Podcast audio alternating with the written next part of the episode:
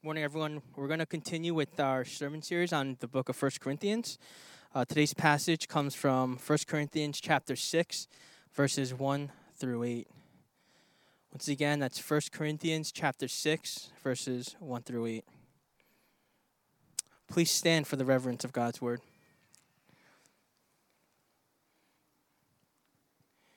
Hear now the word of the Lord. When one of you has a grievance against another, does he dare go to law before the unrighteous instead of the saints? Or do you not know that the saints will judge the world? And if the world is to be judged by you, are you incompetent to try trivial cases? Do you not know that we are to judge angels? How much more, then, matters pertaining to this life? So if you have such cases, why do you lay them before those who have no standing in the church? I say this to your shame. Can it be that there is no one among you wise enough to settle a dispute between the brothers? But brother goes to law against brother, and that before unbelievers? To have lawsuits at all with one another is already defeat for you. Why not rather suffer wrong? Why not rather be defrauded? But you yourselves wrong and defraud even your own brothers. This is the word of the Lord. All right. Good morning, everybody. It's good to see you all here and worship God with you here outside. And just as we have been reading and even announced, it has been announced that this is a wonderful time for us to really see um, God's creation and worship God in accordance to His scriptures. Uh, before we begin the sermon today, let's start with a prayer. Almighty gracious Father, since our whole salvation depends on our true understanding of your holy word, grant to all of us that our hearts, being free from worldly things, may hear and understand your word with all diligence and faith that we may rightly understand your gracious will, cherish it, and live by it with all our hearts, to your praise and honor through our Lord Jesus Christ. Amen. Amen. It's really a beautiful day here, and um, it's not every day we get to do this, and so I'm really thankful that we can do this and that we can hear uh, the message and the Word of God proclaimed you know, we're just going through the passage or the the book of First Corinthians or the letter to the First Corinthians, and it just happens to come upon this part here. We didn't move it around. We didn't change it. We're just going down the sermon series because we believe that Scripture, all Scripture, is good for proof, correction, for encouragement. And so, this is what we hope that the Spirit will continue to do in our church, especially in our proclamation of the Word. And it's interesting because in today's passage, this idea of justice comes out. This idea of justice comes out, and the idea of justice has been on the forefront of many people's minds and attentions as of late. But the idea of justice and righteousness are terms for the Christian to learn from God and His Word. And what is justice? What is righteousness. Do these terms mean the same thing to us as they do to other people? And so, because I'm sure that many of you have been paying attention to the happenings of current day society, you may notice that there is a shift that is happening where we are starting to view justice more and more as a limited commodity. It's something to be brokered by those in power. And because the people in power get to distribute this limited commodity as they please, for this reason, they'll say that we are getting poor people poorer and rich people richer. To offset this imbalance, one of the solutions is to overturn powers and bring a new form of government, some sort of socialist reform. And for some, this may seem like a viable option because they've adopted this initial premise that justice is a limited commodity and it belongs to the rich and powerful. But how are we to look at this? And why do I put the terms justice and righteousness together? Well, because they belong together. The Bible puts them together.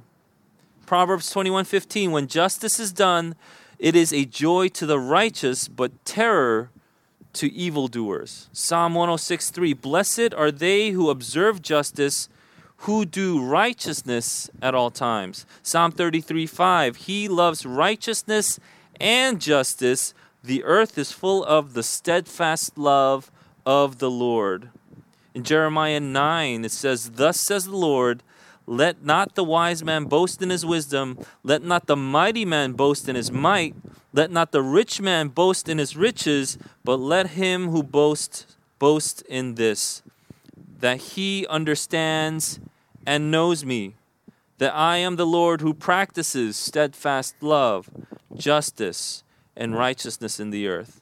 For in these things I delight, declares the Lord. Finally, I'll read to you from Psalm 89:14. Righteousness and justice are the foundation of your throne.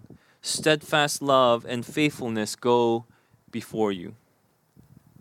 There are, of course, many more verses that pertain to righteousness and justice in the Bible that you would be able to find. And we've gone over this in Matthew, but righteousness has primar- is primarily has to do with relationship. Justice has to do with our understanding of right and wrong.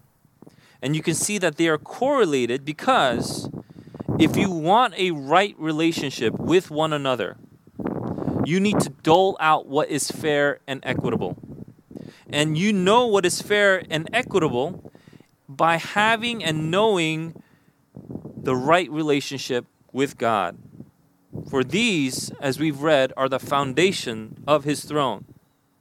It seems to me then that the more we move away from God, whether it's individually, communally, or nationally, or worldly, it seems to me that the more we move away from God, the less we'll know about what is fair and equitable, and the more there will be tumult in our societies. So, as we study God's word, we would be able to do as it says in Isaiah 117.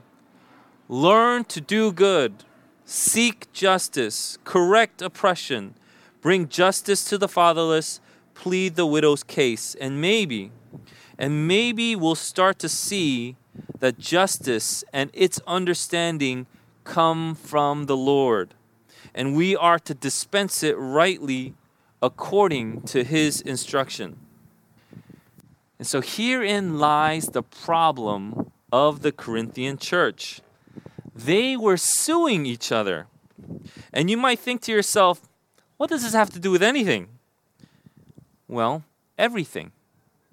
And this, what is the big deal about this, suing each other? Well, according to the scriptures, it is a big deal. It is absolutely a big deal. So much so that Paul is, as Paul is addressing the immorality in the church, he starts off with this incredible case of incest. It's horrific. It's disgusting. It's deplorable. It's bad. But right after that case comes this passage. So, yes, I would think that the subject that we are about to talk today is a big deal. So there's the problem of suing each other, and this letter was written to address the problems of the church. Churches have problems. We have problems. The scriptures were written to correct those problems. It is one of the primary things that the scriptures do.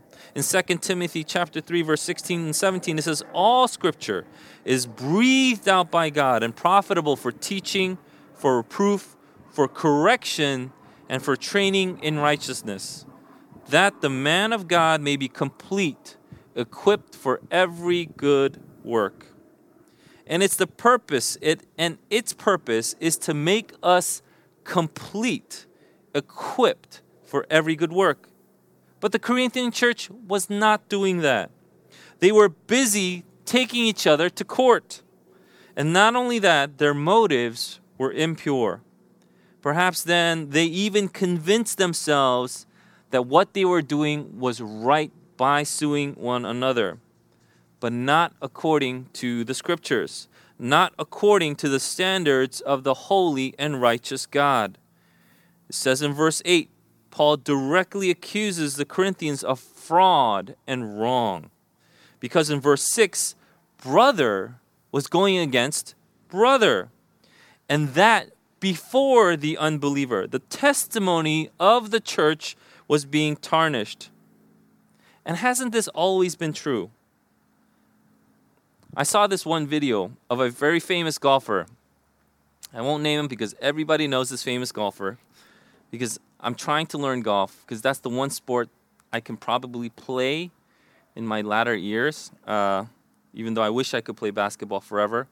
And so I'm trying to learn golf, and I'm watching these videos, and I saw this one video of a very famous golfer who was walking by his fans, and one lady had put out her hand, and there was a scrap of paper in it, and he picked it up.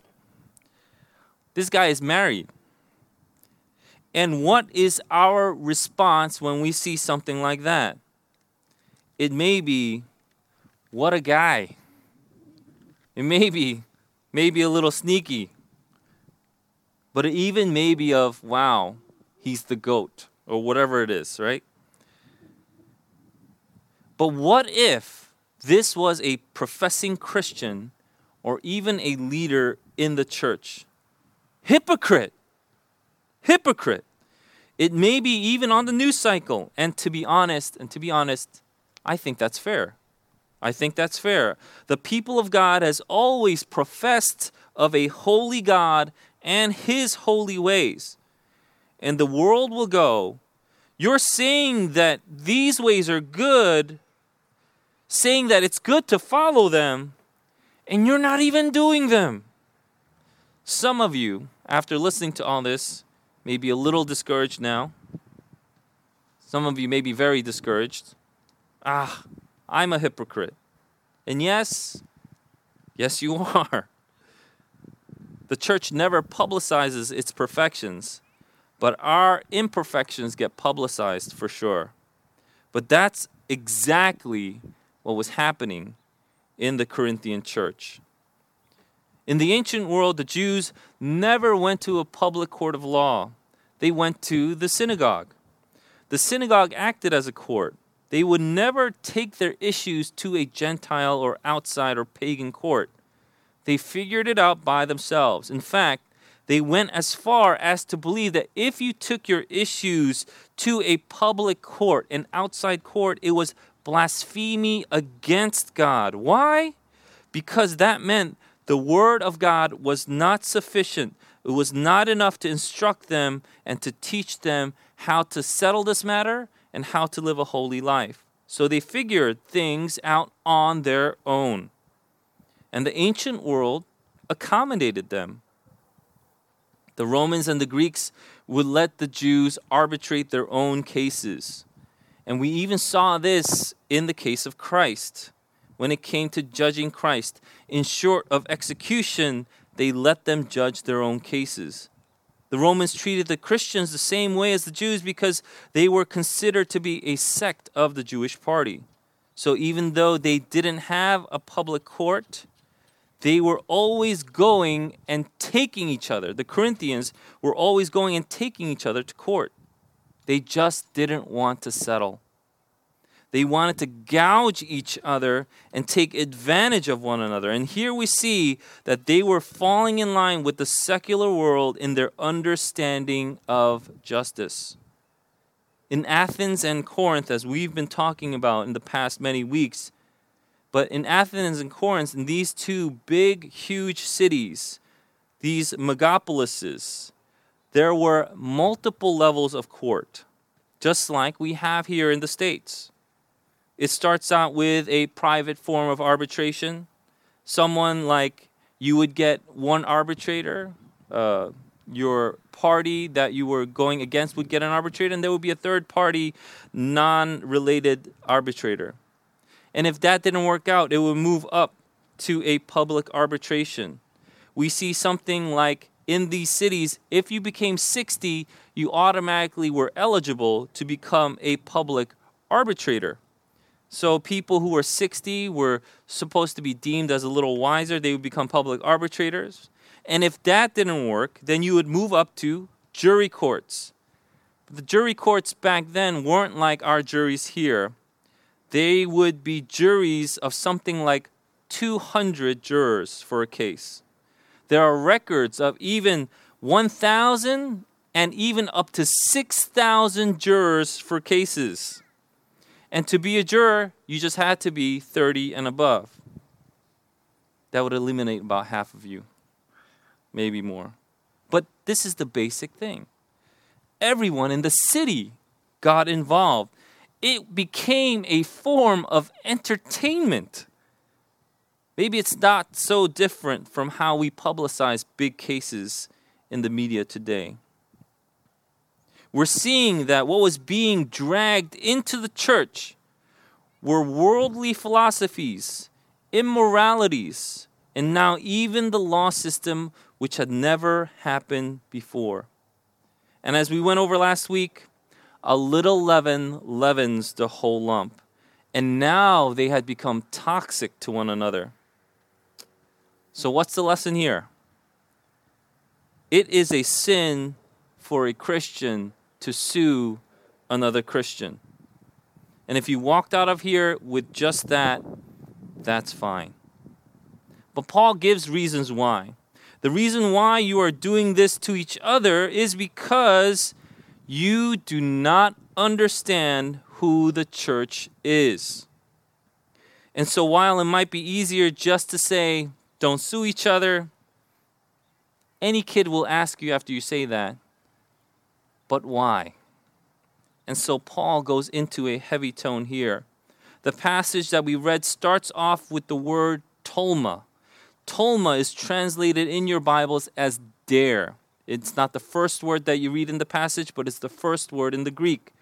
Tolma is there.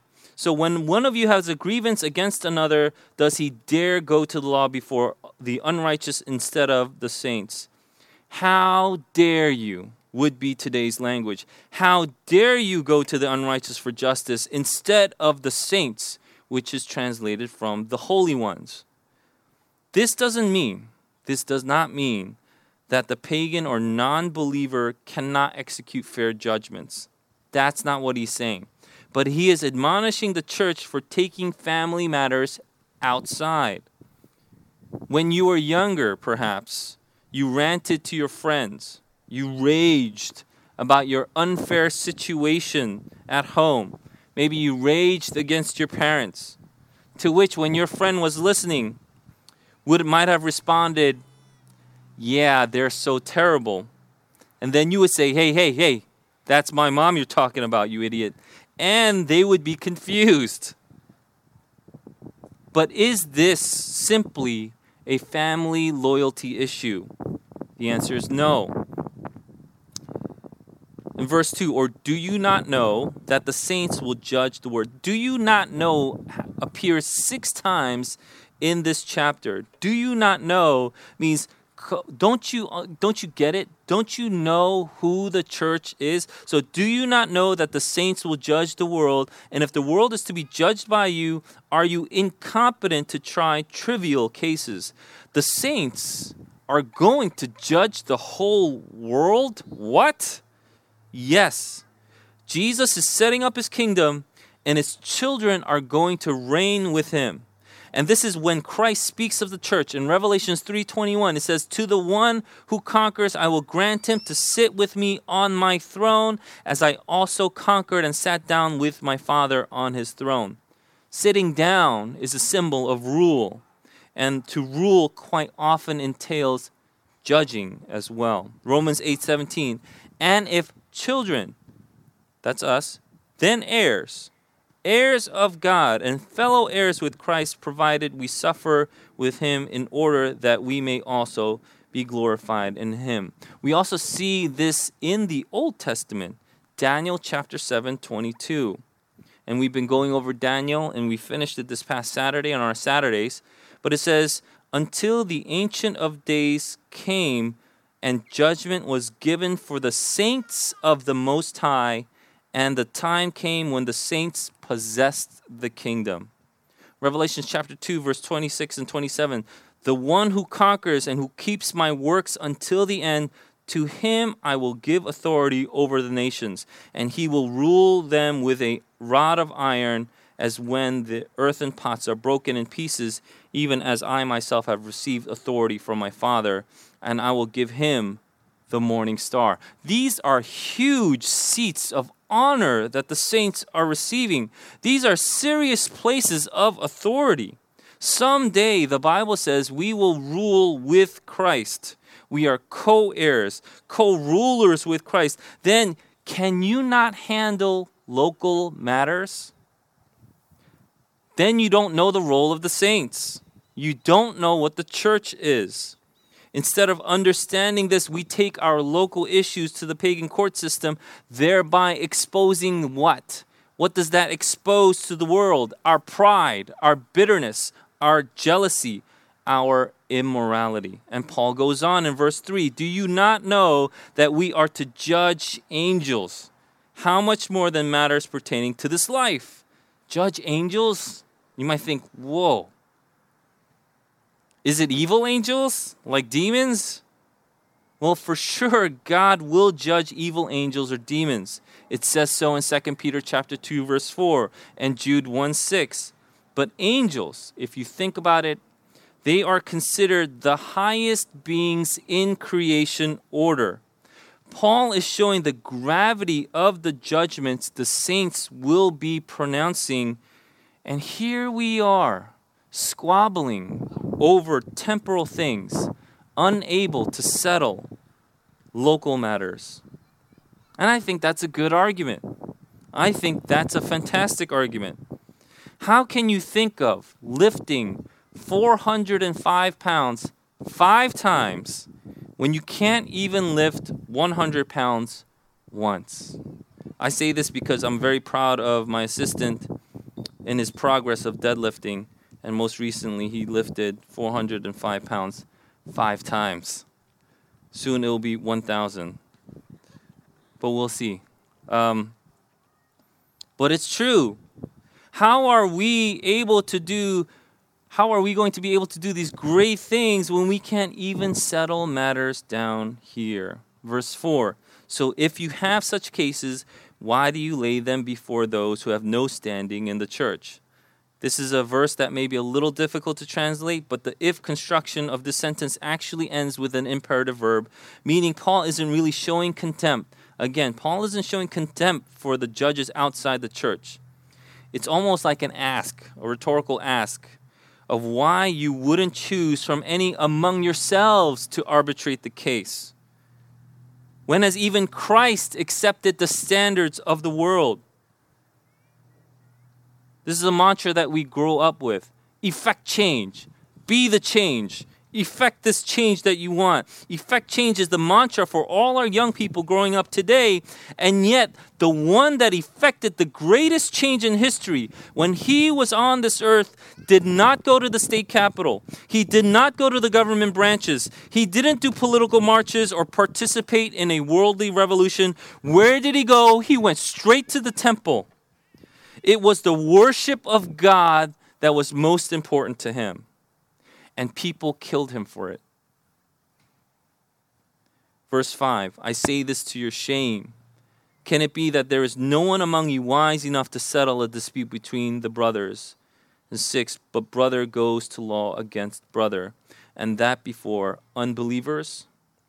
Shame on you. Shame on you. There isn't one wise person, one wise elder that couldn't settle this dispute. You who claim to be wise with your great knowledge and philosophies, you have to take it outside? And now brother is against brother. Again, tainting the witness of the church, but brother against brothers is directly the opposite characteristic of who a Christian is. First John verse 2 and 9. If you did that Wednesday study with me, it's whoever says that he is in the light and hates his brother is still in darkness. You're not even acting like a brother. Your fruit, your actions are rotten. Verse 7 To have lawsuits at all with one another is already a defeat for you. Why not rather suffer wrong? Why not rather be defrauded? but you yourselves wrong and defraud even your own brothers. Plato, a few hundred years before, would write If it were necessary either to do wrong or to suffer it, I should choose to suffer rather than do it. Even the secular philosophies knew that there was something wrong with this. But then you might think, but I've been defrauded. I was robbed. And I'm upset. There is no doubt in my mind that at times you will feel like you have been robbed by another brother or sister.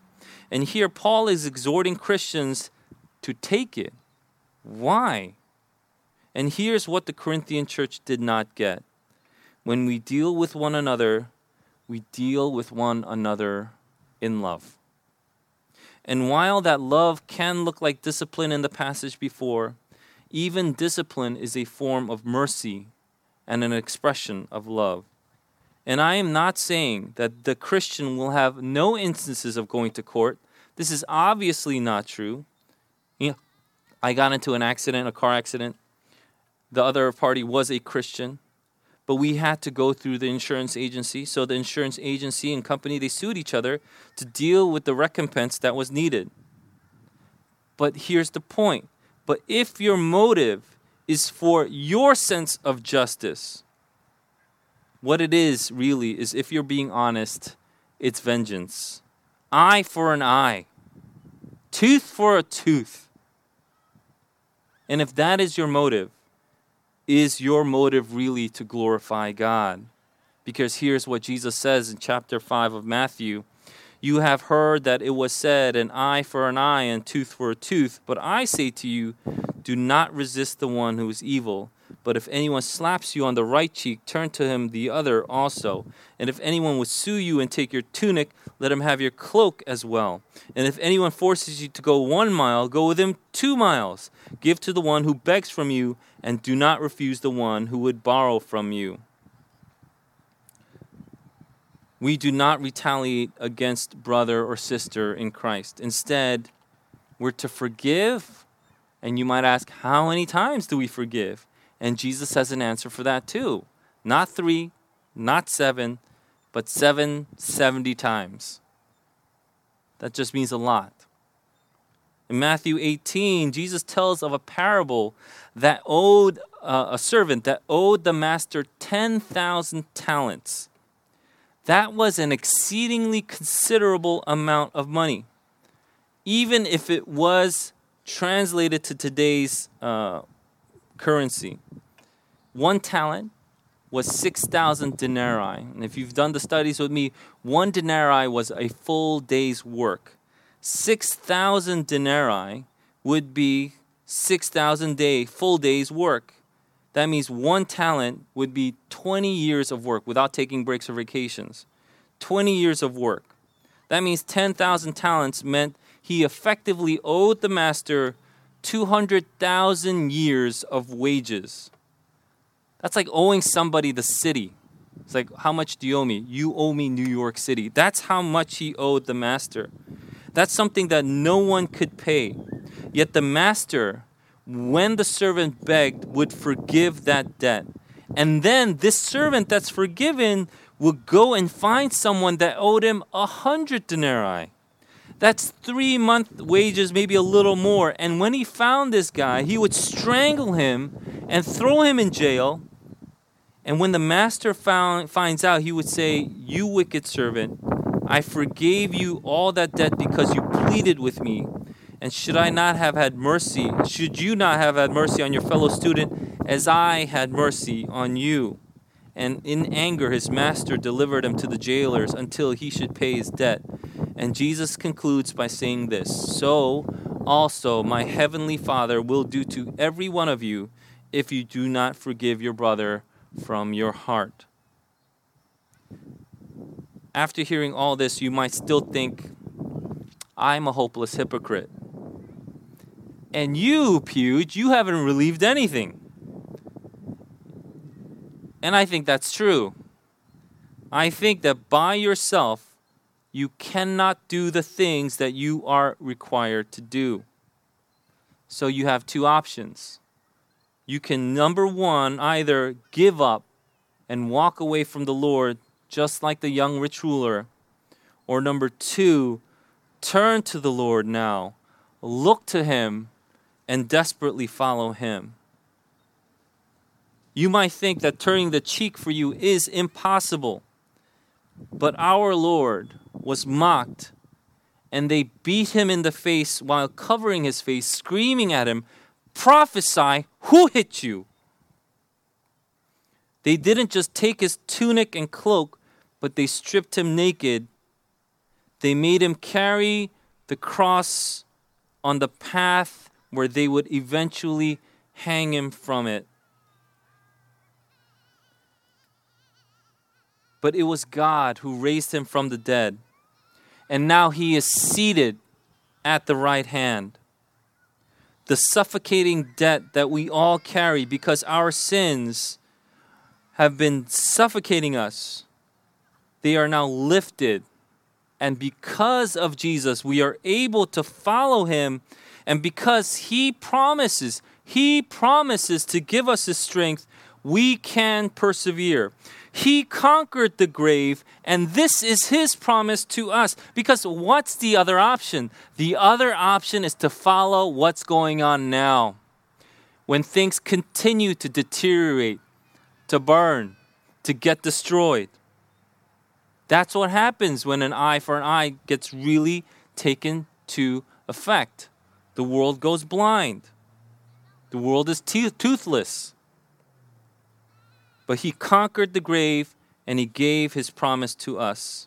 And of course, we will face injustice in a fallen world, but we are not to respond in kind, tolerating, we're not to tolerate evil, especially within the church, but we are to respond with compassion and mercy.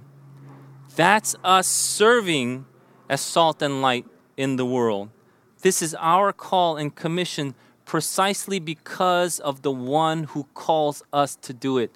He doesn't just command us from on high. In fact, He condescended here onto this earth to show us how it is done, completes the work, and promises that we are able to do the same.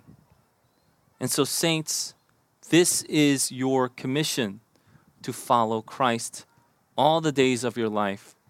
Stick to the word, adhere to it, and may the Lord open the understanding of our hearts as we continue to serve and worship Him all our days.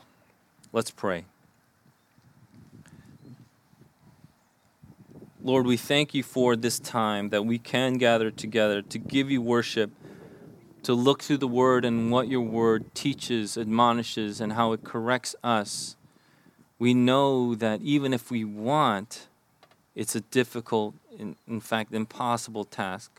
But we also know that the promise is that by your Holy Spirit, our hearts and minds are transformed. So, Lord, we place our trust in you and we ask God that you would do a mighty saving work within all those that are hearing your word today. Let's take this time to pray and lift up our hearts in prayer confess to, confess to Him that we need His strength to follow His ways as disciples of Christ. Let's pray.